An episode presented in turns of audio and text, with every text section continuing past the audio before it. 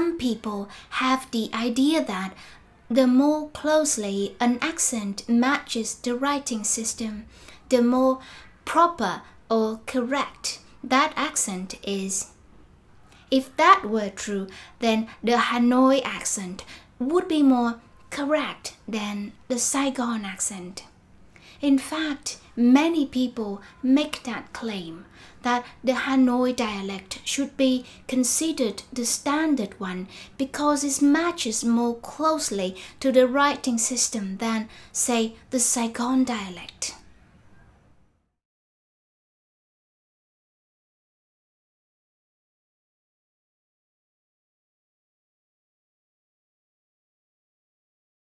For a discussion on why the notion of what constitutes a standard dialect is somewhat arbitrary. See my early video on accent discrimination. What's interesting though is that the Hanoi dialect is not the one that most uh, closely matches the writing system. That dialect is the one spoken in the city of Vinh. 300 kilometers south of Hanoi, with a population of 500,000 people. Vinh is the capital city of Nghệ An province. It's the biggest city and economic and cultural center of north central Vietnam. So let's compare the following sounds between Vinh and Hanoi to see how well they each correspond to the Vietnamese um, writing system. The letter S is meant to represent the sh sound, like the sh in English. Hanoi has lost this sound they pronounced this letter as a s. So in Hanoi, this word is pronounced as se. Vinh still has this sh sound. Listen to a Vinh speaker saying this word in a sentence. Thì chắc chắn sẽ là rất khó cho cả thầy và trò. Thì chắc chắn sẽ là rất khó cho cả thầy và trò. Thì chắc chắn sẽ là rất khó cho cả thầy và trò. The R sound. Hanoi has lost this sound. They pronounce the letter R as a Z sound.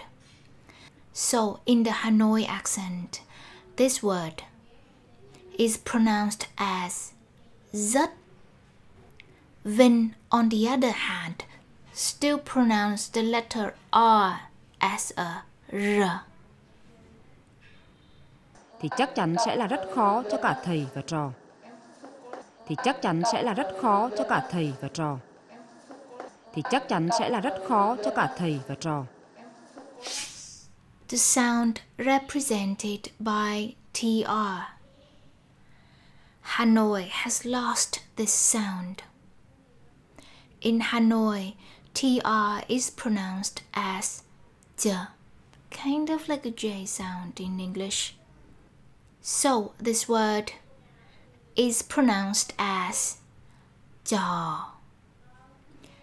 Meanwhile, in Vinh, TR is still pronounced as dr.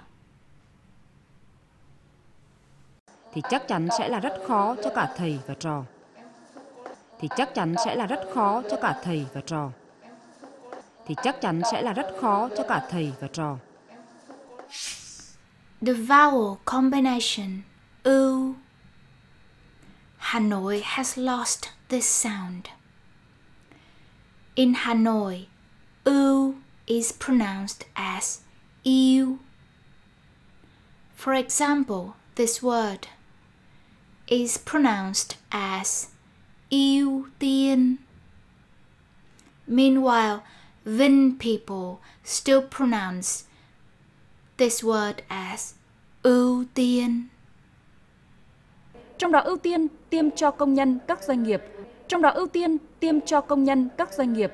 Trong đó ưu tiên tiêm cho công nhân các doanh nghiệp The vowel combination ưu. Hanoi has lost this sound. Hanoi people pronounce ưu as yêu. For example, the word is pronounced as zeal. In Vinh, this word is still pronounced as rượu. Chở 343 thùng rượu, chở 343 thùng rượu, chở 343 thùng rượu.